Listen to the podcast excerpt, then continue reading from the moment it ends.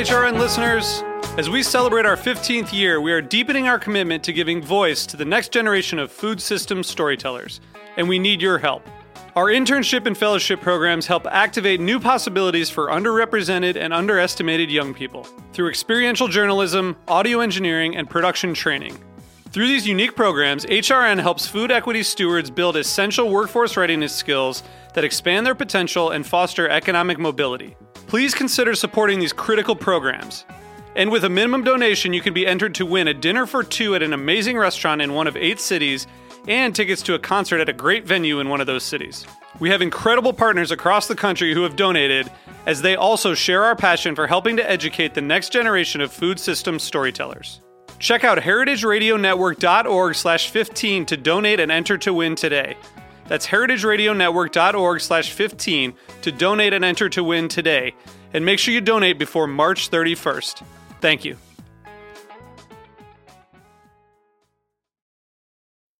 Hey Lou, do you know what I'm drinking? Are you possibly drinking from a big jícara full of screw you gringo? No, so much better than that. I'm drinking from a jícara full of delicious pulque. Oh, God, what I wouldn't give to be doing the same.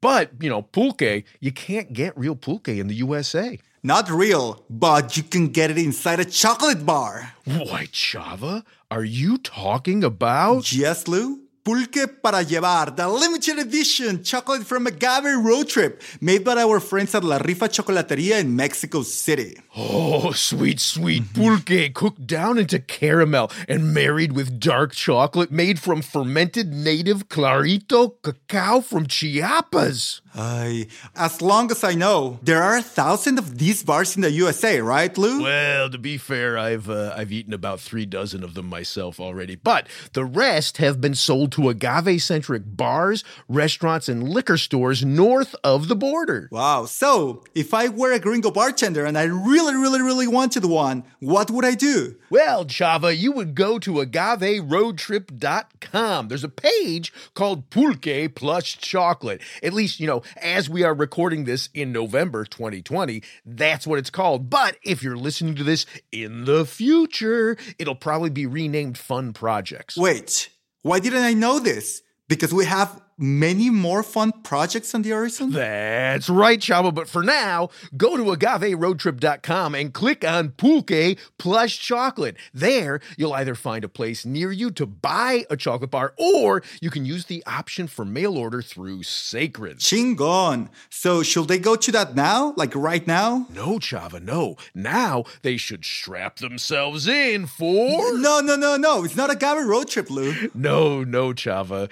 It is us, but it's a special episode of Modern Bar Cart where our friend Eric Kozlik interviews us about Agave Road Trip. And for the first time ever, we do talk for more than 15 minutes. That's right. So strap yourselves in, but strap yourselves in loosely.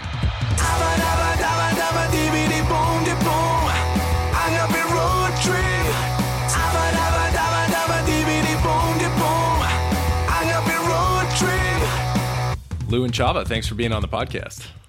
Thanks for having us. Yeah, we feel flattered and happy. Hola.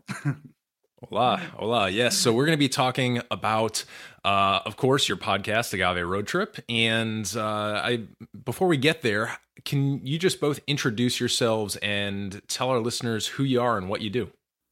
Go, Lou. You go first, Chava. Well, no, you go first. No, you- go first. no, you go first. Okay, I'll do it first, Lou. You don't need to get aggressive and all. My name is Salvador Periban, Chava Periban. Uh, I, I'm from Mexico. I was born in Michoacan, but have lived almost all my life in Mexico City. And I've done plenty of things around artisanal products, craft, be it glass blowing, ceramics, and now I happen to be stuck in delightful agave spirits. It's your turn, And- Lou. Okay, fine. And I'm Lou Bank, and uh, you know I've been running nonprofits since roughly 2000, 2001, um, and I I started drinking agave spirits back in 2005, and it was really it was like something I really enjoyed drinking. But uh, once I went down to Mexico, to Oaxaca specifically in 2008, to see where they were made, it became a much bigger deal to me and and I saw the opportunity to um, to bring what I bring to the nonprofit world uh, in the rest of the world in Chicago, uh, to to bring that down to Mexico. Yeah, yeah, and um, you know, Lou, my my first, uh, I guess, encounter with you, your story, and your passion was uh, I, it seems like longer than a year ago, but uh, it was it was, it was last year around this time at Tales of the Cocktail where uh, you were able to share this really cool comparative tasting that uh, sort of walked people not only through your journey with meeting and experiencing the products from different producers, but also sort of your mindset and how your perceptions have evolved as you've made your way through the world of agave spirit. So I'd, I'd love maybe let's start with Chava uh, and uh, have Chava walk us through his experience uh, growing to love agave spirits as someone who lives and works in Mexico. And then maybe we can kind of contrast that with uh, how you and Chava came to work together and how you came to really become deeply involved with not only the products, but also the people. So, Chava, why don't you kick us off? Well, as you know, in Mexico, underage drinking is quite a thing. So we all start drinking from like at 14, 13. It's like when you start getting your first drinks. And of course, you start with horrible things, right? I'm not going to name any brands, but you start with the tequilas that are not very expensive and that go well with soda. So that's the first lost five years of your life. But then happily, uh, wait, wait, wait, wait, wait. The first, the first five years, so like from birth to age five. no, like thirteen to eighteen. Oh, and then, okay. And, and then, like, when you reach 18, you're like, I'm doing something wrong. This cannot be it. Like, there has to be something bigger and better out there. So, happily, right then, people were starting to mention the word mezcal around you. And before that, uh, there's this thing called Tonayan, which is actually not even mezcal. It's just something that inflation has not touched in Mexico. So, you know, when I was a kid, you'll buy like uh, chips for two, 2.5 pesos right? Like a bag of chips cost that. And Tonayan was like 19 pesos. Tonayan is still today 19 pesos, and the chips are up to like seven pesos. Wait, wait, so wait, wait, hang on a second. You've you've never mentioned this to me before, Chava. So t- Tonayan, you said? Yes. So it's is it's, this is it an agave spirit? Well, I I read the label the other day. It's 25 ABV. It's a combination, a nice blend of sugar cane, uh, agave, some sort of agave spirit, and a lot of additives and flavor and added flavors. It's very famous to do something that is called aguas locas, so crazy waters. And anyway, so you know that that was sort of uh, what we had around. And but then happily, the world started changing. Bars started changing. Uh, so when I was 18, I was allowed to legally enter bars. There was this jazz place called El Cinco, which is an amazing jazz place if you ever come to Mexico City. And they they had this mezcal called Pierde Almas with a really nice label, like handmade paper label. And I tried that. Completely blew my mind, but I didn't find it again for many years until I moved to Oaxaca. And I, I studied industrial design. So I moved to Oaxaca because if you want to do a PhD in materials and techniques and you don't want to pay like, I don't know, New York fees, go to Oaxaca for eight years, work with artisans, and there you have it. So I started working with ceramics, glass blowing, uh, and I was specializing in fire combustion systems. Uh, so I was making. It's funny. I between the ages of thirteen and eighteen, I specialized in fire. So I was I was ahead of you, Chava. You're always ahead of me, Lou. But don't show off. it's my time to talk. It's my time to shine, Lou. Fair, fair, fair. Sorry. So, anyways, I was doing that, and eventually, as you say, as as you all guys knows, one of the most specialized I will say specialized just because so unique to mezcal or agave spirits, it's its distillation technologies. So it's one of the few spirits in the planet where they still use direct fire to distill it. Not all of it, but a good chunk of it, the, the best things for my palate. So uh, these brands started approaching us because they were scaling, but they had this big problem. They could just not buy tequila equipment because it was all steam based. It's like we don't know anybody developing distillation equipment with direct fire for mezcal. Can you guys develop that? So we actually got some government scientific grants to do that, and we started developing these kilns for a couple brands. And I ended up developing these for Sombra mezcal at some point. And uh, when we installed it, everybody was like, "Yeah, it's super cool," but they were terrified to use this. So John, who runs this the palenque, was like, "Well, if they see a kid like you, like skinny, crazy hair kid using this, they're so macho. They're gonna be like, I can use this for sure." So that was my job for for a But- while. But you actually, I, hang on. the- the- You've actually just clarified something for me. I think I thought that Sombra was using a steam jacket. No, never. Are you kidding me? No, absolutely I not. would never kid you, Chava. That's heresy. No, no, no. No steam Oh. jackets in Sombra under no circumstances. But didn't you design like the whole still in a way that the heat was surrounding the entire, like the the whole pot of the still? Yeah, well, that's the genius part of what we used to do. It's we're trying to replicate what happens with having coals, like you know, like just the wood coals that Mhm. surround the uh, the the steel very gently, instead of uh, just like a crazy amount of fire touching the steel because you burn everything. You have crazy like flavors are off. Your cuts are all off because your lower part it's soup like you have a lot of problems. So we that was the that, that was the real complex part to design. How can you do a oh. direct fire system that is very gentle and can create a very gentle distillation? So that's God, that's my uh, that's my background in agave spirits. Oh, that's really interesting. But look at that. We're we're doing your podcast, Eric, and learning stuff that I didn't know about agave spirits. That's the beauty of agave spirits. Yeah, I love it, and I love the sort of I, I love what both of you bring to the podcast, and we'll get back to that when we talk a little bit about agave road trip. But yeah, we've just I, I, we've just discovered an agave spirit that Lou did not know about, which is if you if you asked me to come up with something that would happen on this podcast, that probably wasn't going to be on the list. Uh, and and we're talking about uh, emulating a steam jacket or emulating some characteristics of a steam jacket using direct fire stills and you know uh, Chava's design genius. So uh, I, we're already off to a rocking start here. Um, Lou, can you tell us a little bit about uh, your journey through agave and kind of how you think uh, about these spirits and how you're maybe how you're thinking about them has changed over time? Yeah, sure. So, you know, I started a distillery back in 2002, one of the first 50 craft distilleries in the U.S. Um, I was working at, at Rogue Ales um, in Portland, Oregon. And uh, and they decided, and I was in marketing, but they decided that it was marketing to start a distillery. So it was my job to go to the then the BATF, the Bureau of Alcohol, Tobacco, and Firearms, and get get legal approval to do it. And then once I did that, they said, okay, now it's your job to make rum. Nothing I'd ever done. Um, so I worked with another guy, and we figured out how to make uh, perfectly inadequate rum. But uh, in essence, I learned the distillation process, or so I thought. Right. so, so I also learned to fall in love with beer while I was working for Rogue. Before I'd had that job, I'd had maybe five glasses of beer, maybe, and I, I just thought all beer tasted like Coors. And then I was able to taste this beautiful microbrew, and it got me all excited. And then I fell in love with beer, and then I found out I was gluten intolerant, and then I had to find uh, a new a new thing to drink. Um, and that's how I I wound up at uh, at mezcal. But that honestly, for me, that was, I mean, I like it, and I liked it, but it's not something that I was obsessed with. I had to I had to my wife and I had to leave um, Chicago for a couple of weeks um, in order to.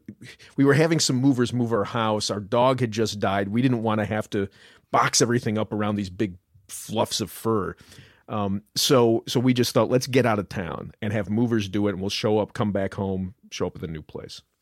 So where are we going to go? Um, and it was almost Dia de los Muertos, and it felt like, you know, to honor the dog's life, that's sort of a thing. And my little sister had been to Oaxaca and told me I would love it. And there was the mezcal, and Connie, um, uh, still swears to me she isn't fluent in Spanish, but she absolutely was on that trip because um, she she did a semester in Spain in school. She's great in Um, Spanish, Lou. Do not undermine Connie's ability in Spanish. No, no, no. I'm doing the opposite. She tells me that she's Okay, not fluent. I like every time we get into a trouble, and I, you know, you know me, Chava. I get into a lot of trouble. Anytime we get into trouble in Mexico, and Connie's with me, she gets me out of the trouble. She does, but it's just because she looks so sweet, Lou. It's nothing she says. She just looks at you with those huge, massive eyes. And Okay, you got to decide which one it is, Chava. Does is it is it she's fluent in Spanish or does she have big big eyes? Which one is it? Beautiful big eyes. Okay. So so anyway, so we decide, okay, let's go spend, you know, a couple weeks down in Oaxaca. And we're down there and I'm having fun drinking stuff. Um, and and one evening we're at Los Danzantes, this restaurant in Centro, and the the waiter asked me what I sh- you know what do I want to drink, and I ask him what I should drink, and he serves me this amazing mezcal, and then tells me you know tomorrow there's this little uh, this organic market just a couple blocks from here. And the guy who makes this, Don Lorenzo, will be at that market. You should go. You should meet him. And I did.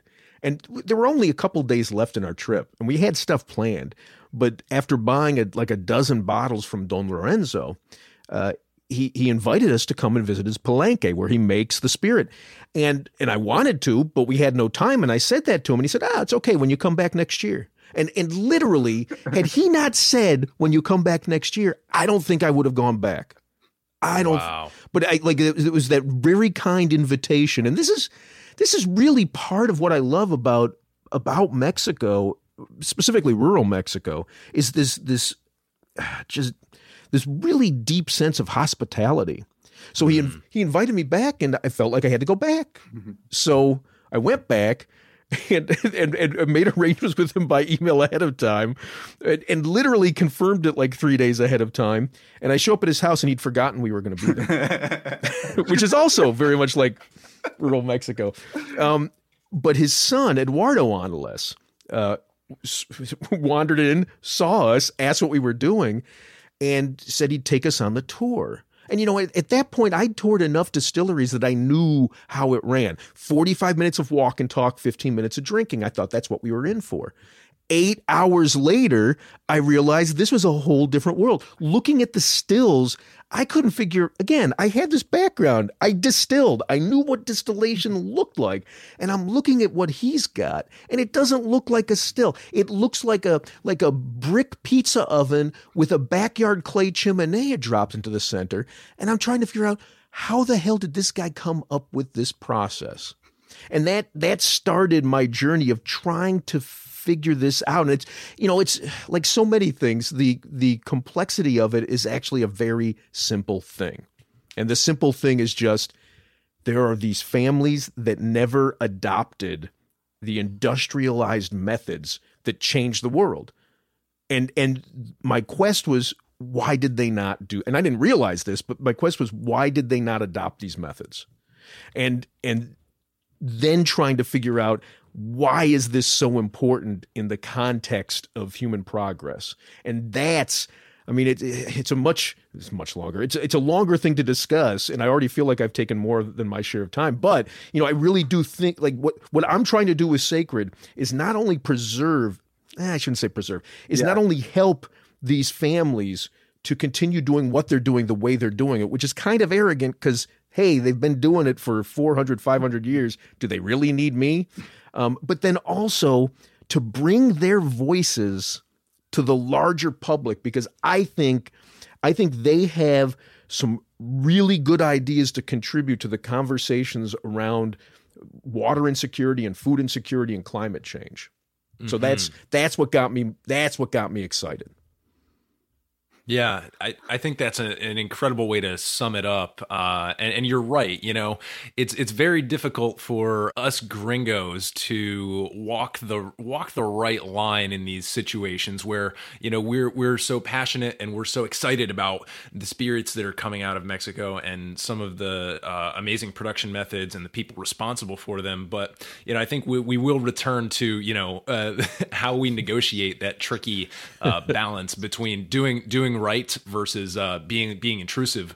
Let's talk a little bit for our listeners who might not be so familiar with agave spirits, with some of the things that make them special and different. Uh, we've already talked about the fact that the stills and the distillation process is very different. But I wonder, Chava, you and you and I actually went back and forth a little bit via email before we jumped on this call. Can, can you talk about some of the things that that you really enjoy about agave spirits from perhaps a uh, um, a process or uh, an agave varietal perspective? Yeah, like I, I think it's really interesting because a lot of people try to compare agave spirits to spirits, right? They'll compare it immediately mm-hmm. like to the whiskeys, the vodkas, the bourbons.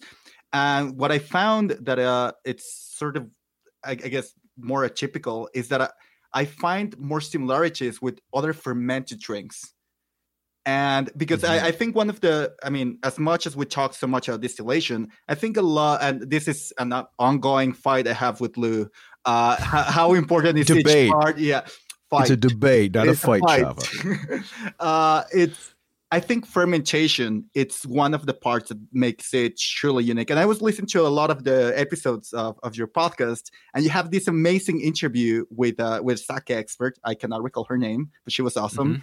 And she was talking about koji. And in agave, you have a similar thing where the sugars are in, embedded in the in the agave itself. They're not usable right off the bat. You have to find a way to break those long sugar chains and use them.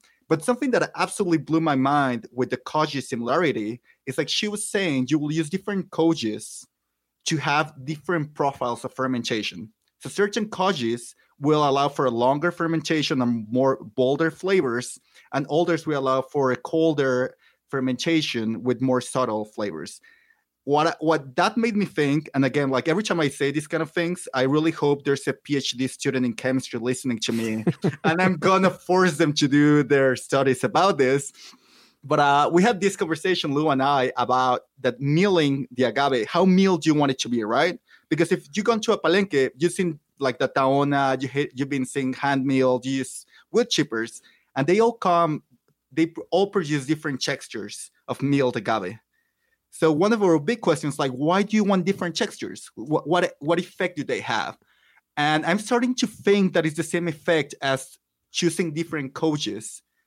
Depending how thin the meal is, or how like how how much do you mill it, it's gonna easier for the yeasts to get to all the sugars, therefore fermenting faster. The bigger mm-hmm. the chunk is, the harder it's gonna get for the yeasts to get in there, and probably just making the fermentation longer. So this you is know, all but, speculation, but, uh, but, but, you know, it's like it, it's a kind of stuff that blows my mind. but you know, but I, I also think it's not it's not solely uh, how long it takes to ferment. I think it's literally how many of the sugars do get fermented right like this is this is where you hear when you hear somebody like uh, like Zignum talking about their diffuser method of um, of making mezcal they talk about getting i think it's like 99.8% of the sugars out of the agave and and i think a lot of that has to do with exactly what you're talking about chava with that milling and so if you're not milling it to that super fine level some sugars just never turn into alcohol Yep. And again, like really please PhD students of the world listen to the and, and study this because that's the other thing too. And you know, with cognac, brandy, a lot of all, a lot of the other spirits that are out there, you have hundreds of years of research being made. So a lot of the dynamics that bring certain flavors to be more prevalent or not is very well understood. In the agave spirits, the research it's tiny, it's minuscule. Like even the tequila, which is a larger economic force, you don't find a lot of papers out there that really explain the effects of the different decisions.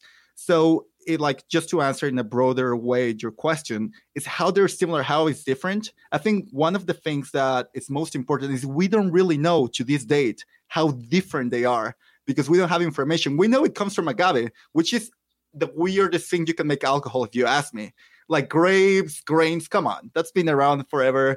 Those are like, you know, it made a lot of sense. Honey, like they were there and it just made a lot of sense for people to take that and make alcohol from. Who the hell thought agave was a good idea?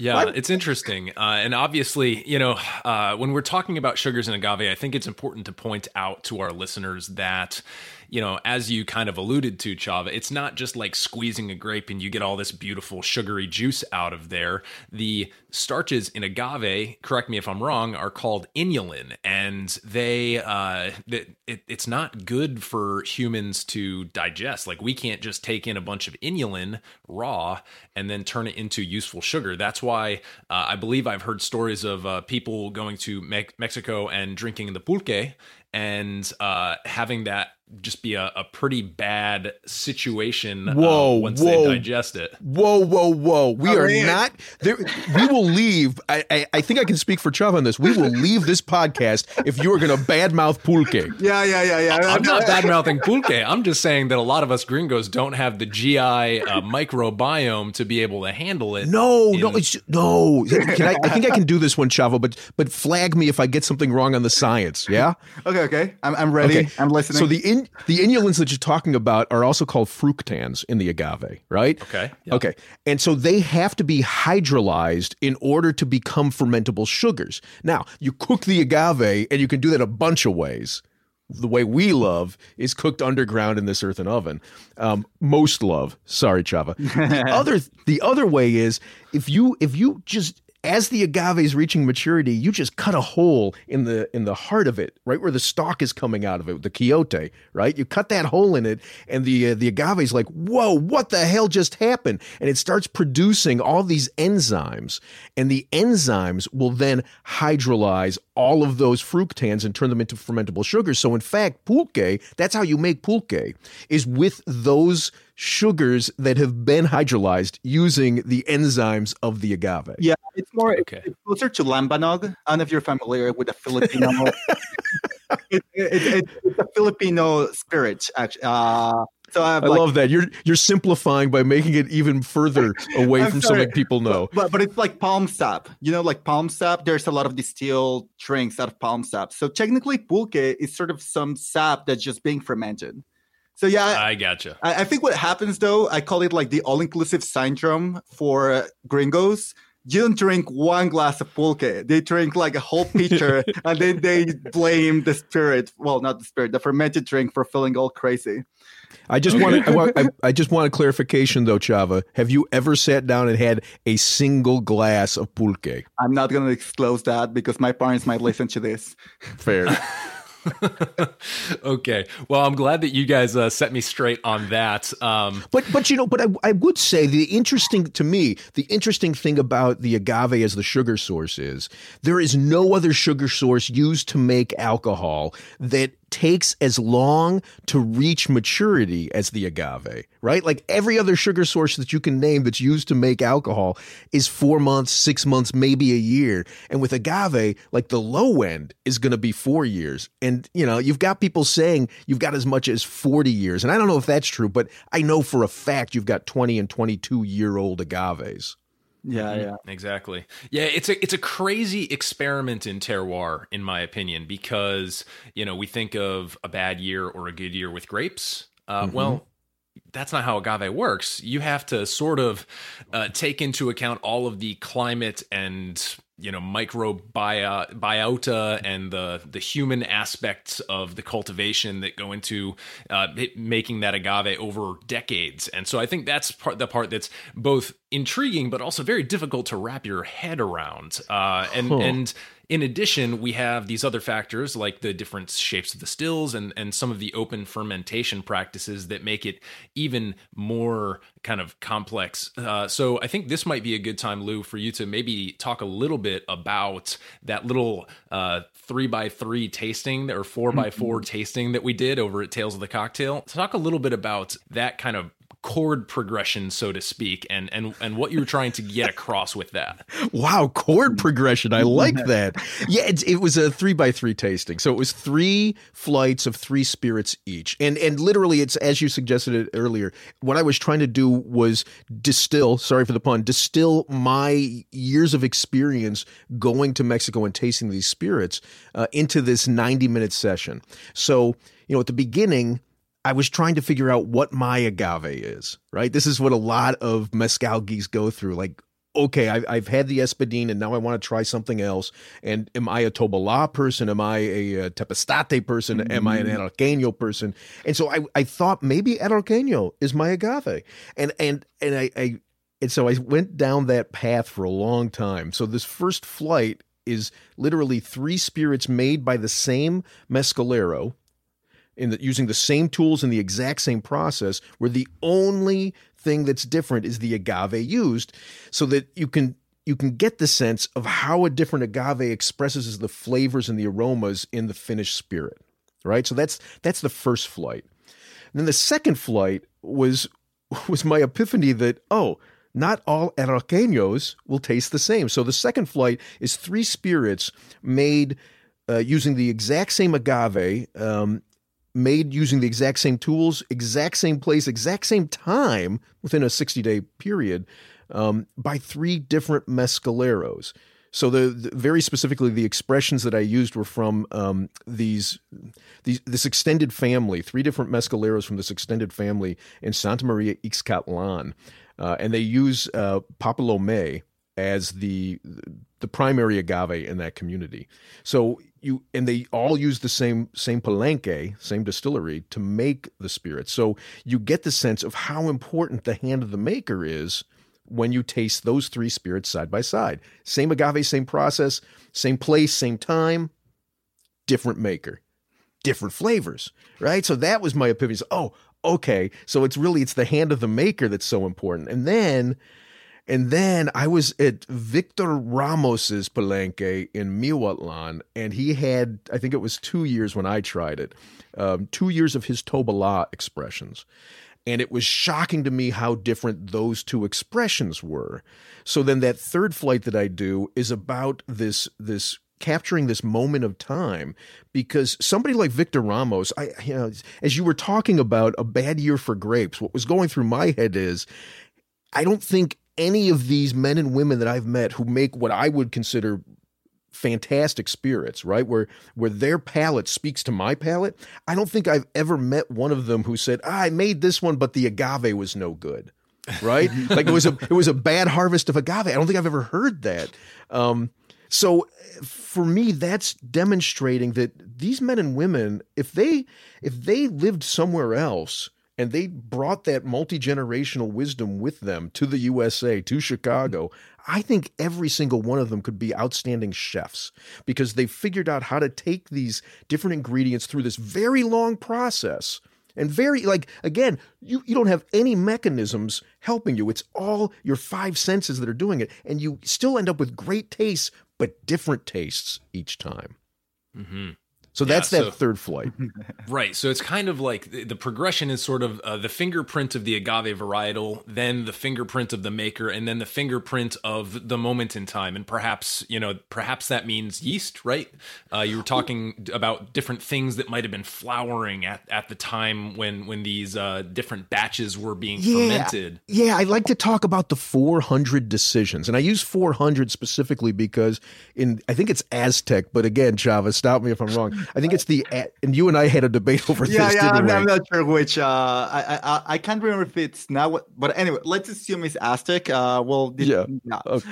So so so they th- when you and I say I've got a million things to do, right? It means we have an a never ending and infinite number of things to do. When the Aztecs said the same thing, they would just say, Oh man, I got 400 things to do. So I talk about these 400 decisions, and so you know you're not wrong. Like the yeast is one of those things and it's not really a decision but when you're using wild yeast and you know you can you can absolutely make mezcal using a closed fermenter but the stuff that we love stuff that we love is all open air fermented. Um, and and so you're going to get different yeasts in the batch, inoculating the batch, depending on what is flowering at any given time, you're going to like, you cannot, when you use an earthen oven, you cannot get the exact same temperature every time. You're going to use different wood. When you're milling it, when you're milling it by hand, using a wooden mallet, it's never going to be as finely milled from one batch to the next. There's all these little things that are going to change from one batch to another. And it's it's that palate of the mescalero, of the maestro, that determines the the the end of that journey. And that to me, like it's it's absolutely a moment in time, but it's a moment in time that even that mescalero could never capture again. Yeah, we see sometimes we see people uh, when talking about whiskey, for example. You know, they, they talk about whiskey as you know, or like liquid sunshine or something like that, uh, because it's very very easy to uh, you know go back to the field where the corn grew and talk about the rain and the sun and all that stuff. But it, it seems like with agave, it's not just sunshine. There is, like you said, the the the other three hundred and ninety nine things that you also have to take into account. So I think it, it makes complete sense to me why you are both so energized and obsessed with this particular type of spirit. Um, and, and I was hoping that we could maybe turn our attention now a little bit more to culture, because I think that's one of the aspects that I just can't possibly describe, having never been to Oaxaca. So, Chava, can can you enlighten our listeners as to some of the cultural aspects uh, that go along with agave either production or consumption because uh, there's just certain things that we we don't and can't know having never been there ourselves. Yeah i mean we just had an interview that was amazing about this thing. We interviewed some guys from Sanzekan which they're based in guerrero and something that was crazy for us to understand is Sanzekan it's probably the largest cooperative project uh, around agave spirits in Mexico.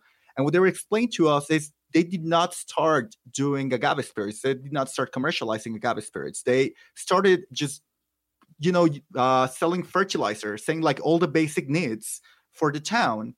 And turns out agave spirits were part of those basic needs. They were as important as fertilizer for farming as to their culture, their rituals. It's even medicine. Like you have a stomach ache and you'll drink a little bit of puntas to stabilize your stomach again. Puntas being the head of the distillation, the really high proof stuff. 74 ABV.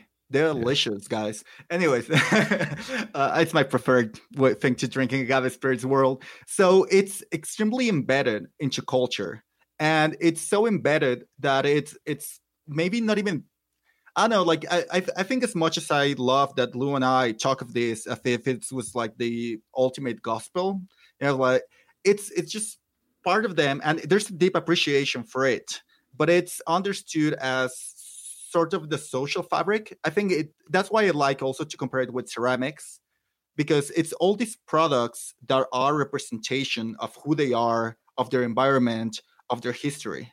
So, you know, I think like a big part of our lives is like a lot of the things that we consume are so disattached from us. Like those headphones you guys are wearing were designed by people that were so not close to you. They were fabricated in a place that is absolutely foreign to you, and you have not real tangible connection to this. I think what difference with agave spirits in Mexico is like all these people probably even know the mountain where that agave was harvested and where that clay was taken to make the, the dishes and the cup that they're going to be drinking from. So I think that's the big difference in, in, a way that it's so familiar and close to them. You know, I, I, think another that's really interesting the clay to the uh, to the agave spirits comparison. It's it's it's interesting to me because it's also representative of how common they are to daily usage. Yeah, yeah, absolutely. Yeah. It's it's just you know as you think of waking up in the morning and using toothpaste and that like you know when, when you don't have toothpaste in your bathroom in the morning you have a small panic attack right? Because you like you're like everybody in the office is gonna like you this guy. It's similar experience. All these basic needs that we have that we panic if we don't have agave spirits is part of that. And and the me even started about the traditional parties. There's this thing called calendas in oaxaca specifically. So a calenda it's imagine like the craziest festival like the mardi gras multiply that by 10 and get higher ABV spirits all around you. That's a calenda. And there's a band that doesn't need electricity. It's just like trombones and and they're just drums. Wa- yeah. Drums. They're just walking around the town and they're shooting firecrackers so you can find the party and follow along. So you know, and mezcal, it's it's the you know part of the fabric that puts all this together, or like that that ma- makes the the connection. So it's just it's actually really hard, you know. Like even as a Mexican, I, I'm I, I was born in rural Mexico, but I grew almost all my life in Mexico City. So it's not that I can say that I can actually have that specific connection. I have a different type of connection, but uh, but I but I, but I really enjoy saying that one. I really like. I think for both Lou and I, drinking agave spirits in rural Mexico, even if it's the same spirit, is different than drinking it in America or in any other bar or city bar. That makes complete sense to me. I mean, it, it one of the things that I'm starting to to notice as both of you talk about agave spirits is the fact that you're very aware of how much you don't know, or to put it a different way, how intangible some of these aspects of agave spirits are. They're they're more felt than understood. Uh, yeah, and, and I think that's part of the value uh, of your project, Agave Road Trip. So I'd love right now for you guys to kind of explain how Agave Road Trip uh, was invented or conceived and uh, and and why you've decided to uh, to bring this to the Heritage Radio Network and uh, blast it out uh, across the airwaves. Yeah, you know, so the the you know, I I, I want to step back to what uh, Chava was talking about with culture to explain why we're doing agave road trip, right? So to me the the biggest differential in culture between these rural Mexican communities that we love, and I'm not saying this is everywhere in Mexico, but the the communities that we love, um, and the world that we live in, both you know me here in the USA, but also Chava in Mexico City, um, you know. The world that I live in is all about how can you do things more efficiently, how can I do the exact same thing in less time? And we've got all these tools now to help us do that, right? I mean, even even the fact that we're able to do this recording from so far apart, all three of us, right? Like that's technology. And and so how do we do things in a more efficient way becomes a, a, a basis of how we live. And yet in these communities, that's not even a consideration. Like time, something we've done a, an episode on this. Time to me feels like it it's inconsequential in these communities. That the one thing they focus on is how do I get a better result? And obviously, there are different definitions of what better is, but over and over and over again, the communities that I find myself most bonded to and most drawn to are the ones that do the opposite of what I do and it drives me nuts sometimes how long it will take to get something done. But for them, the outcome is more important than the process.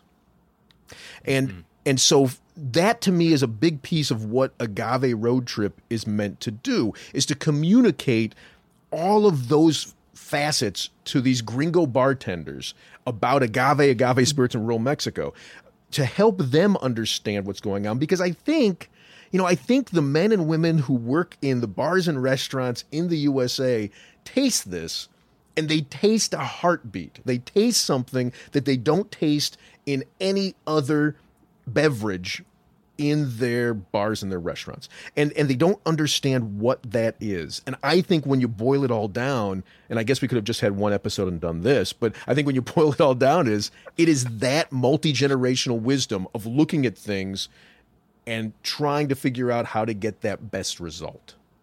And, mm-hmm. and and I think something and you know like and I think you got nervous saying the word preservation because of this. Is I think that really fascinating thing of what we're doing is we're tracking a lot of changes and a lot of innovation and a lot of these words and feelings that they, people think are just Silicon Valley, you know, exclusive. And I think there's a lot of innovation and craziness and imagination happening in the way this because you know when you see how the son of one of the palenqueros that has been doing that for four years decides to intervene and use his his or her imagination to come up with a new agave spirit that it's going to give you another 50 years of richness using the same tools they've been using for 400 years.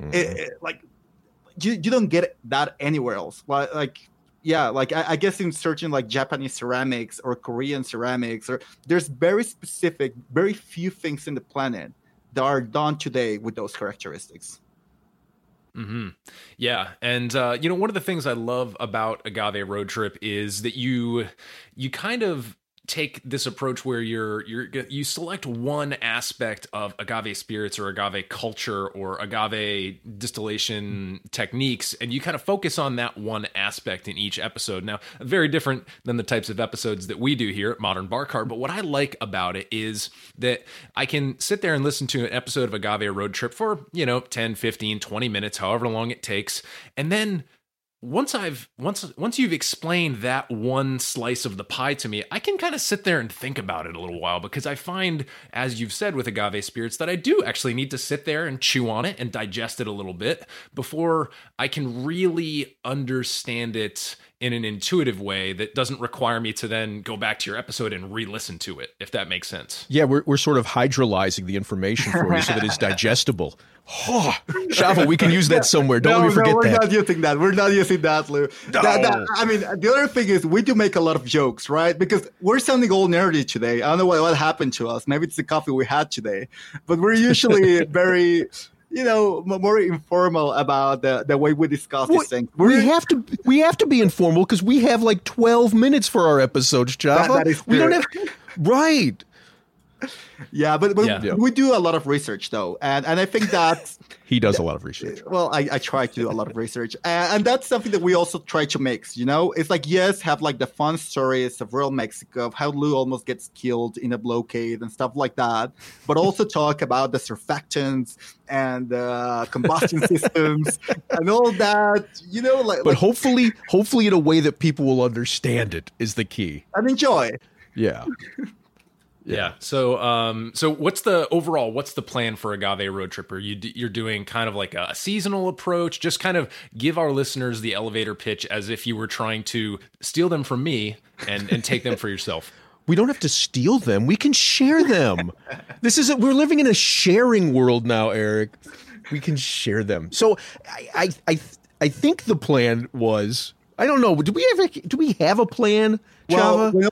That I was only traveling with you because you need a translator so whatever plan whatever plan we're making i'm sure is not going to fly the way we're thinking about it You know, I, I thought it was an opportunity to communicate stuff. The podcast was an opportunity to communicate things uh, that I was trying to communicate during my tastings in a way that existed beyond the 90 minutes that I was live with someone. And, and so, yeah, Chava's not wrong. I thought, okay, Chava, come with, translate. But Chava and I have been friends for years. And honestly, finding the excuse to travel with him was a big piece of the podcast. And then once we started having these interactions, it just it I mean, it's there there's a backstory that we're not going to get into, but it fell it fell together over 2 days in Chicago in February where we'd been working for over a year, year and a half um, on the interviews and we just started recording the episodes. Our friend Jason Saldana, who's at PRX, said, "Don't make any episode more than twelve minutes." And so we, we, you know, we had that as our frame. We had all these hour long interviews, and we just started pulling quotes from them. Um, my friends at Heritage Radio Network have been great from the start. So, uh, you know, I knew that they were reaching a lot of the people we wanted to reach and and so we just we did these eight basic episodes but man once we got locked down I, did you call me chava or did i call you I can't remember. We've been recording like crazy. We've we've done up to like maybe five episodes a day because we have dozens of interviews that we had done in these crazy trips, and we're like have the time to actually listen to them, and we're finding gold left and right. So, some I of it's fool's gold to be fair but gold nonetheless So I think we both really want to travel uh, more. We have Yeah. plenty of interviews, and we're doing a new season based of these interviews of our past travels. Uh, but now we have we want to do a pulque trip. We want to do a whole pulque series because we went to uh, Tinacal, which is the equivalent of the Palenque of a distillery, well, uh, like a fermenting house. Uh, in sake terms, the where the toji works is the, the fermenting house for pulque, and uh, and we just we're, we're blown away. So, and we happen to be a Agave road trip, not a Agave Spirits road trip. So we have the license to go for fermented drinks. that's right I, I- think what you're going to see eric is that I, I think what we're targeting is the is it the first weekend in september where we're going to start launching season two as a weekly podcast 15 minute episodes max including all the the intro theme song commercial stuff like that Right, right. Well, that's great. Uh, so we'll definitely have links uh, to Agave Road Trip over on the show notes page for this episode at modernbarcart.com forward slash podcast. And of course, just like you found this podcast, you can find Agave Road Trip on your favorite podcasting app. So I definitely encourage folks to do that. I've enjoyed listening uh, to the episodes that I've that I've been able to get through so far, and uh, I'm excited for more to come. Uh, and speaking of more to come, what I'd love to talk about now is uh, before we get into the lightning round, I'd like to talk about where agave spirits are headed. And this is a tricky thing to talk about uh, and and I'm part of this. This this is a bit of a trap, Lou. I'm, I'm gonna I'm gonna warn you outright that this is a bit of a trap because after your Am I going to end up gnawing my leg off? Is that what you're telling me?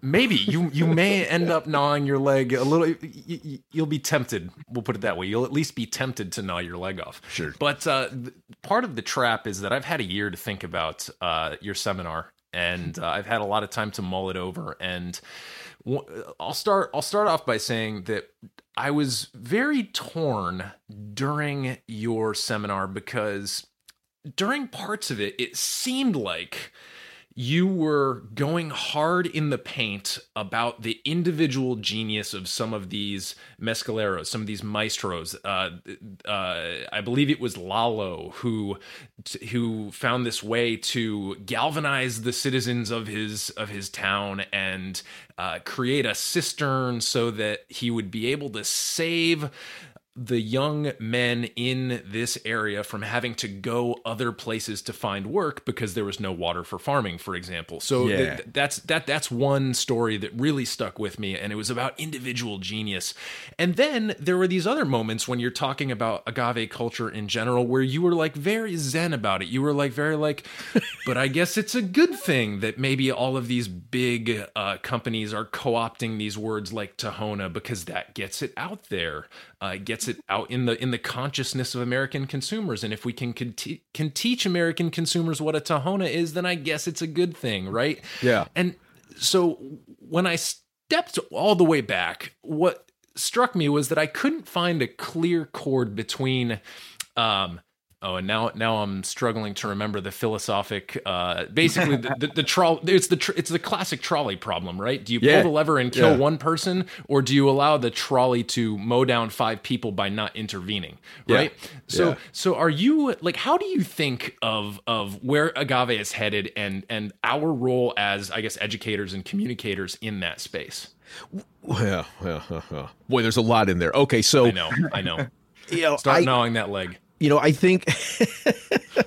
wish I had shaved this morning. So I think um, that it's important to first point out that my belief is I don't think having an industrial product precludes having a beautiful handmade product, right? I don't think that you can't have, eh, for instance, like a Coors and a Southern Tier Brewing uh, coexisting. Obviously, you can.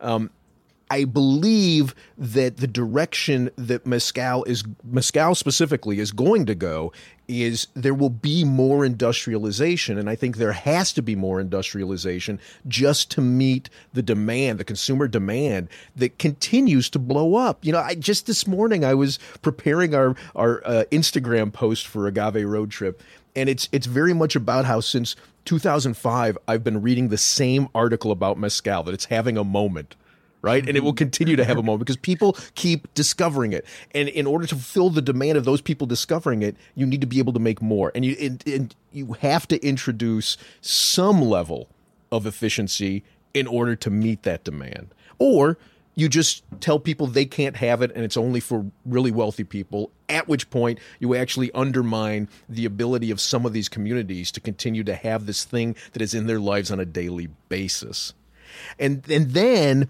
this another curveball in all of this is that word mezcal is owned now by the Mexican government. They decide what gets to be called mezcal and what doesn't. And so a lot of these families who have been making these agave spirits in a heritage way for multiple generations for hundreds of years, the vast majority of them are not allowed to legally use that word. So, you know, I think I think you're going to start seeing agave spirits used more frequently because it has to encompass not just mezcal and tequila, but also raicilla and bacanora, and then all of these uncertified agave spirits, destilado de agave. So you're going to see that phrase being used more often. You're going to see more industrialization of things that are certified mezcal, but then you're also going to see industrialization outside of mezcal in agave spirits because there's going to be corporations seeing that there's an opportunity to make money in that field. The key is through all of this, the key is we need to we need to. Here again, like it feels arrogant to say it, but I think it is in my best interest, and I think in the best interest of the human species, to ensure that these families who have been doing this thing the same way for multiple generations by hand, who have said, I don't want to be industrial. I don't want efficiency. I want the best result. I think it is in our best interest to ensure that they can survive. And it becomes harder and harder and harder for them to survive when you've got these large corporations coming in and buying up the agave. Because without the agave, they can't keep doing what they're doing. And if I'm if I'm a if I'm a multinational liquor company and I've just dropped a $100 million buying a Mezcal brand, I am then going to drop another $100 million protecting that investment by buying up the exact same farms where these families had been purchasing their agave. Mm-hmm, mm-hmm. Chava, what do you think? I think there's also I, I know this sounds like it's either one or the other, right? Either super artisanal or industrial. But I think like what I was trying to do with Sombra, or what we were just trying to do in Sombra, was the medium place. And what we're trying to do is what will happen if a lot of the new technology gets inspired by the old technology. And you just don't go and try to buy the same steam equipment that has been used to do vodka, rum, and blah, blah, blah, which is going to, I mean, uh, like maybe produce a really boring generic product that it's erasing a lot of the heritage like is there any chance in that high tech can get inspired by the really complex systems that traditional spirits used to be produced? And the thing is the reason why most people or most companies don't do that is is because it's extremely complicated you need a lot of mm-hmm. money. You need to redevelop all these technologies readjust them create a whole breed of new engineers that are going to understand this equipment and are going to like the idea of using this equipment. And so i think there's a marvelous opportunity there to reestablish what a, an industrial product is. I just i just I, you know i I think you're right. There's an opportunity, but in essence, the opportunity is, hey, let's go make a more expensive wheel and and and I love that more expensive wheel, not as much as I love the thing that isn't even a wheel. But what corporations are going to say, yeah, um, like the fact that John did that amazes me, and I love Sombra for yeah, yeah, they're, they're, crazy. Yeah. They're, they're the only ones that did that. I mean, yeah, there, there, there yeah. was, and I wish like this sounds good, right? This sounds like a good sales pitch in a way. It's like get inspired by the old technologies, create new technologies, and come up with beautiful products. Not a lot of people are buying this idea. I, I mean, I, uh, I'll say there's only one group of people that has has that I know that has bought this idea. So yeah. where are they going? I don't know. Like, I, I think Lou has an accurate way of explaining this. Uh, what I want them to go is to get more diversity. What I will like, and again, like this, I guess what I was trying to say when I was saying about Tonayan and Cuervo and all that when I was a kid. I think what was great about mezcal is that it started to get strong because there was a need for diversity. People, all of us, were starting to get bored, and in my self-interest of uh, of my palate and my and my knowledge and the and the things that I want to be trying in the next 25 years, I just really hope it keeps on becoming more diverse. And let's not flatten that curve, right? Like we want that curve to go up in diversity. So that's where I wish it will go is that where it's going? I don't know. I think we'll all have to work really hard for that to happen. Right, right, and uh, just to just to put a, a, finer point on what I was saying earlier, the two words that I was struggling to uh, to come up with were utilitarianism and virtue ethics, which are these two ways of thinking about how to do good things. Yeah. Right? Utilitarianism is the most good for the most people. That's when you pull the lever on the trolley and you kill one person but save five people. But virtue ethics is a little bit different in that it's it's a bit squishier. And uh, you know when you when you study virtue ethics, the philosophy of virtue ethics, it's really the philosophy of flourishing. And so I think Lou, one of the things that I was struggling with when you told that story about Lalo was I was like, well, goddamn, Lalo is a utilitarianism like he's a utilitarian and and he by creating this cistern created the most good for the most people right He's basically saved the the, the water uh, resources for this entire town, and and there were ripple effects in the availability of, of laborers as a result. So that's like a very utilitarian thing. Well, I don't want the laborers to go away. Maybe I should do this thing that prevents that. Okay, mission accomplished. And yet now we're sitting in this seminar room in New Orleans, Louisiana, and I'm drinking these beautiful, beautiful spirits and listening to your stories, and I feel like I'm I'm flourishing as a result. And and there was there's so there's definitely some flourishing that comes out of that. So Yeah. I, I think, you know, that that sort of tension between like, what is this? Is it this or is it this? Is is very sort of indicative of agave. Agave you can't compare it to other spirits and and some of the problems in the agave world, which are also in certain ways opportunities.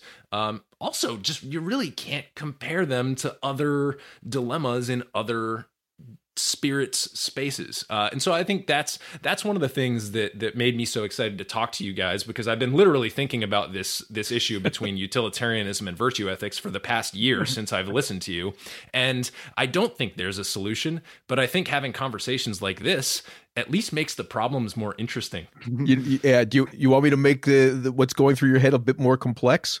yeah let's do it Okay. So I then asked Lalo if he would help me design the same kind of water systems, water collection systems in other communities.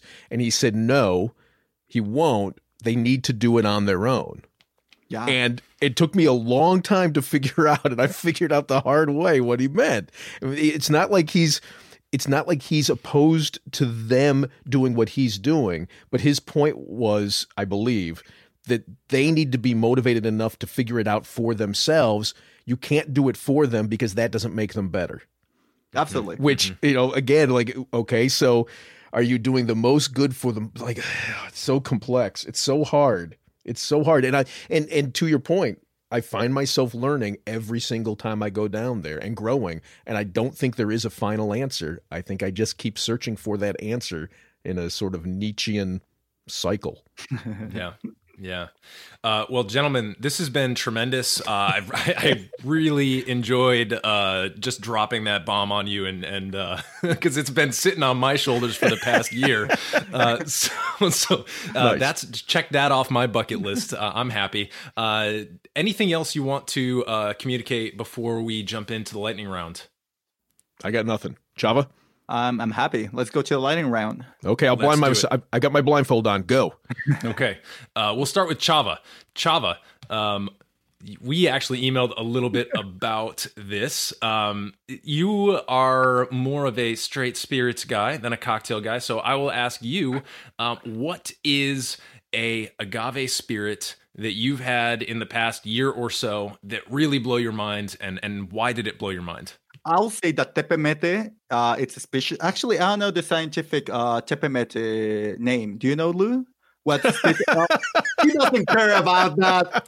Anyways, that anyway, the tepemete could that could be some variation of Durangensis, maybe. Uh, that we found in in in Durango. Uh, it's just insane. It's just like it's it's just fruity in in a and such high ABV. It's 55 ABV, and you just feel like you're drinking a cocktail. Like if a cocktail was a neat spirit, it'll be a tepemete. That, that's my assessment of the tepemete. And it's just really, really delicious and, and pretty. Extremely expensive, unfortunately, because it's a small one. It takes a long time to grow, not very efficient, but uh, I love it. Beautiful. Lou, uh, you know what? We'll skip cocktails. Same question. What's an agave spirit that you've had uh, in the last year or so that is really blowing your mind? Oh God, you know it's funny. I don't even think of them that way. I really don't. And, you know, for me, the the best spirit is the one that I'm drinking right now. You know, but oh, but you know what? But here's what I do want to talk about is uh, uh, Aquilino, Maestro Aquilino, um, just died recently. Uh, he, um, yeah, he's he's he he was one of the uh, foundational mescaleros for Vago, Mezcal Vago, and ev- I, I always thought I would get to meet this guy. I always thought I would have an opportunity, and I always put it off because he's so far away from Centro. So I never went to meet him, and then he he he died um, unexpectedly in an accident uh, a few weeks ago. But I wanted to meet him because every single time I tasted one of his ensembles, which is when you make a, a mezcal using more than one agave. So you roast them together, you mill them together, you ferment them together, you distill them together. He used to do some of the most amazing ensembles I ever tasted, and he, he used uh, Sierra Negra and Tepeztate in one, and that like.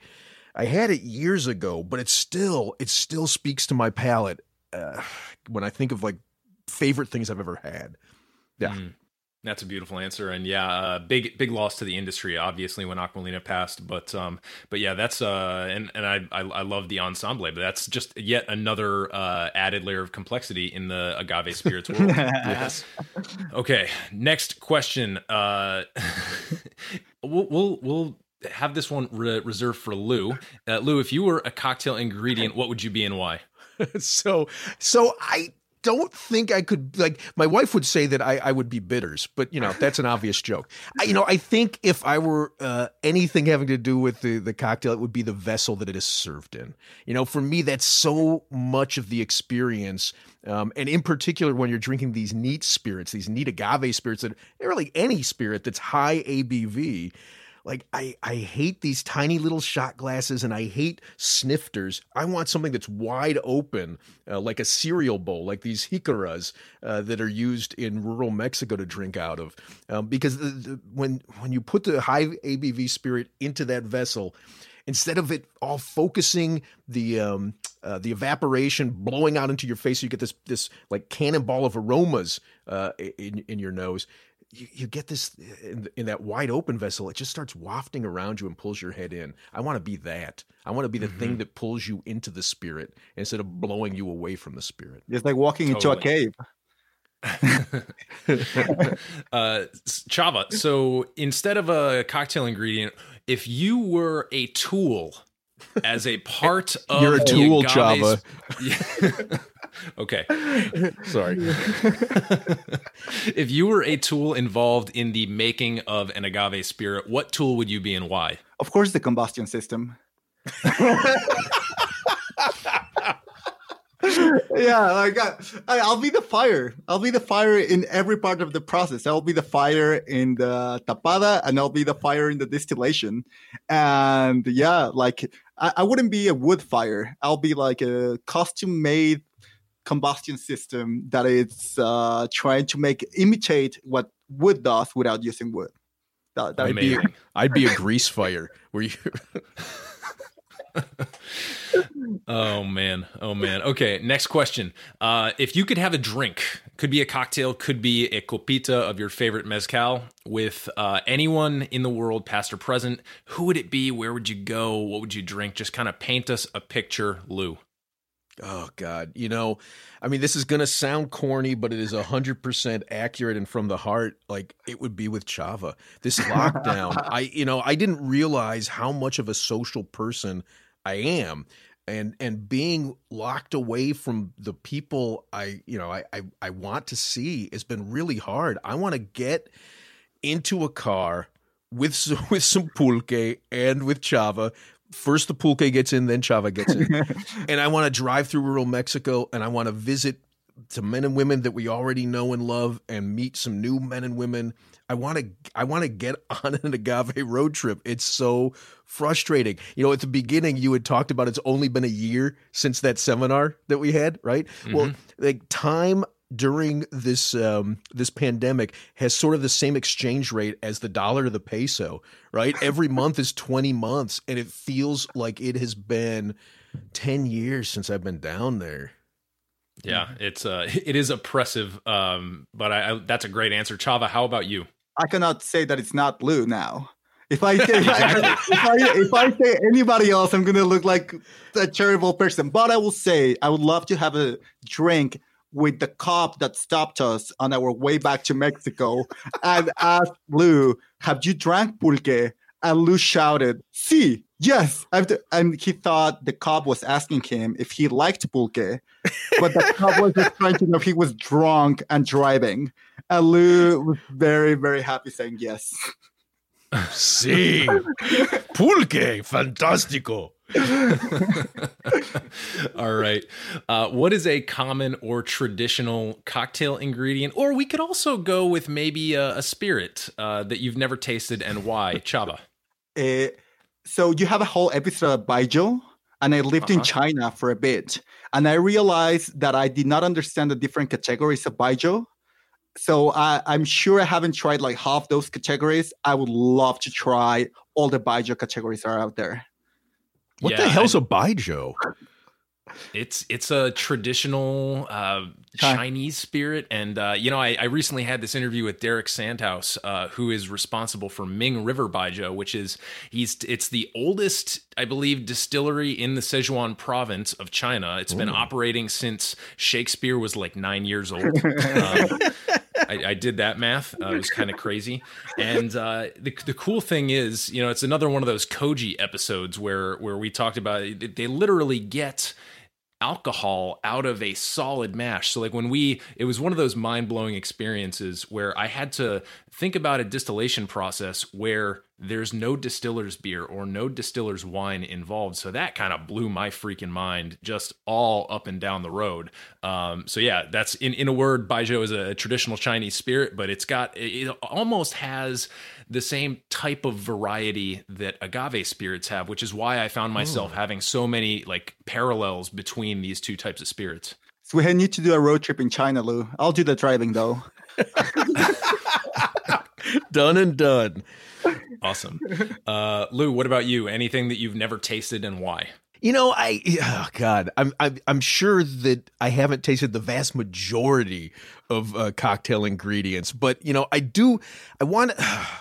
I want to give a shout out to the mercados in, in rural Mexico, like the little markets in rural Mexico, where you can find these incredible ingredients that should be used for cocktails, right? Like there's there's there's all these fruits that you'll never see anywhere, and there's a whole line of them that are called zapotes, and I've become obsessed with all of the zapotes, but in particular, yeah, yeah, yeah, you know where I'm going, Chava. Yeah, yeah. In particular, Zapote Amarillo, the yellow Zapote, which looks sort of like mango, but inside it's dense.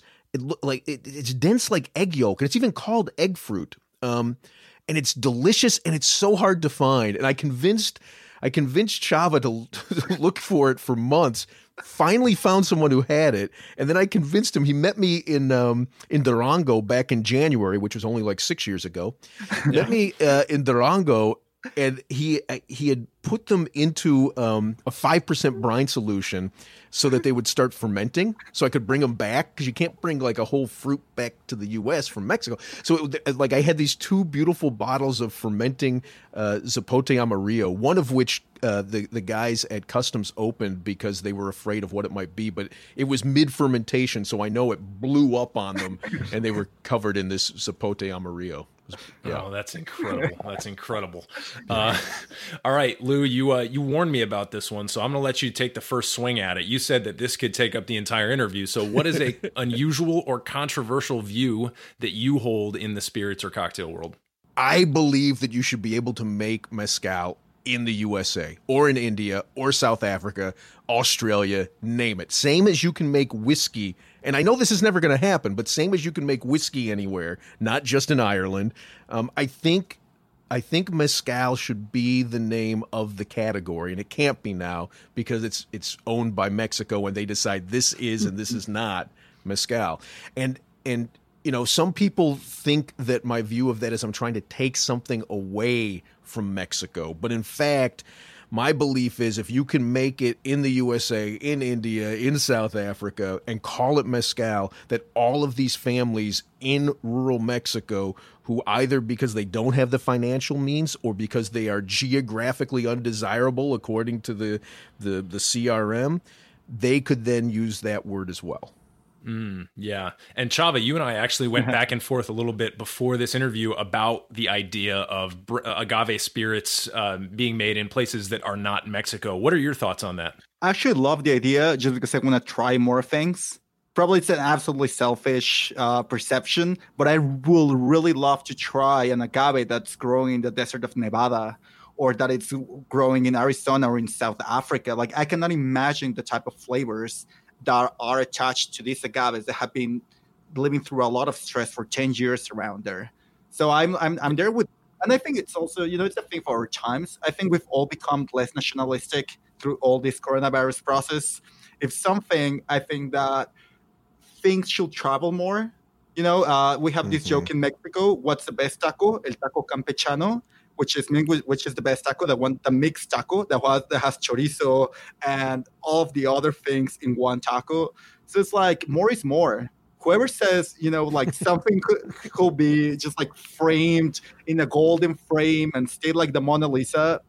I mean, I understand it for for the Louvre, but this is spirit. This is something we drink, and it's amazing that it evolves. And I want it to keep evolving. So I think one of the big ways that it can evolve, if is if it can be produced in other geographical areas. So yes, Totally. And I love that you just somehow incorporated tacos and the Mona Lisa in the same mixed metaphor. so uh, my, my pitch to our listeners is uh, if, if you enjoy tacos, the Mona Lisa, or fermented bottles that explode on uh, TSA employees, then uh, I encourage you to uh, listen to Agave Road Trip. Uh, hit that subscribe button. It's a really beautiful little series. Whether you are completely new to agave spirits, or if like me, you've been able to dip your toe in and uh, you want to go back for for a little bit more of that goodness. So please do check out Agave Road Trip. Lou and Chava, how can people connect with you in the digital space? we have an Well, Instagram. there's- There's... a Facebook because we have an older member in staff. So our Facebook Hey, very our facebook is very very active uh, instagram webpage our webpage is a great resource because a lot of the things you know a lot of things we're talking about you've never seen so we try to put all these weird names that you heard while we were talking there's pictures of that that it's uh, the collection of images that we've done after many years of traveling to mexico which other ways lou you're the digital They- mastermind behind us they can just call us. We're, we're happy to take their phone calls if they want to connect to us. That's still digital, right? Because I've got a digital phone. Does that count? Ethernet cable's really reliable. I'd say Ethernet cable's a good way to connect to us. Totally. Do you have Yeah. a fax a fax number that you want to drop in? Oh, I wish I did. Oh, and and and you can become an official, genuine, certified road tripper. yes how how do we do that? Well, you you go to uh, Heritage Radio Network, our beloved hosts. You go to their website, and uh, there's a little donate button. You click on donate. You choose individual member. It's sixty dollars for a year, and then you you designate Agave Road Trip as your like uh, designee, whatever that's called, and then you become an official road tripper, which means when you can finally return to Mexico City you get to have a bat meme flask of a of a blue Weber agave spirit that was made in Jalisco, but it's not tequila and it's not mezcal and it's not raicilla. It's just bat meme. Wow. And then we'll also get you a little pin and a membership card.